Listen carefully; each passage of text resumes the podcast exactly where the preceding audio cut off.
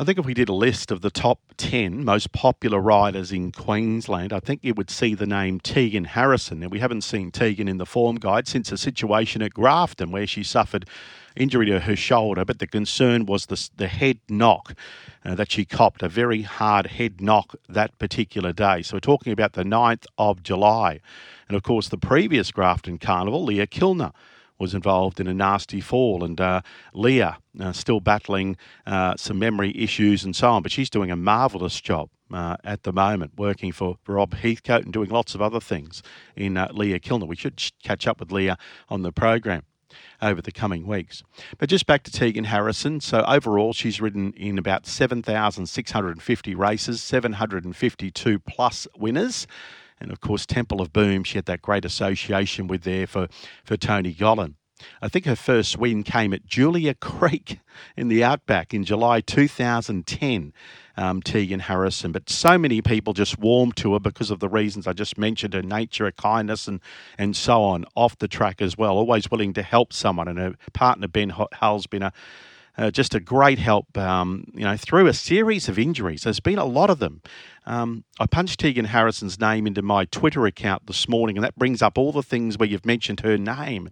You just scroll back, you know, just injuries and and so on. That there's just heaps of posts about different injuries over a period of time. And I did say that to her following this head knock at Grafton earlier this year. Would you know? Would she think about her riding future?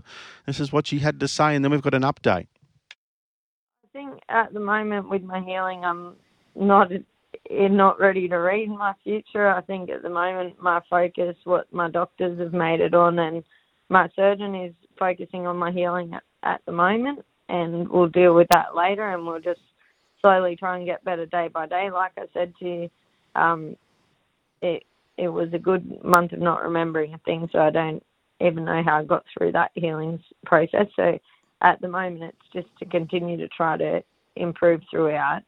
Um, and the doctor and the surgeon will be looking at that moving forward. But Leah is a great example because she's, you know, gone from she was in a horrible position when we were visiting her at the hospitals, and her improvement now is is crazy good. And you know, I think she's she's a good example of what time can do for you. Time can be your best friend um, in healing, and hopefully time works well for me too and gets me back to where I need to be. Mm. Comments there from Tegan. Now the latest is via text this morning. She'll she'll probably come on and talk to us say February of next year. But she said, "Hi Steve, good to hear from you. An update." As I have been under the pump with my rehab uh, for my condition, which is most definitely helping me uh, get back to normal. As the brain doctor informed me this week, it's a long process, but hopefully a successful one.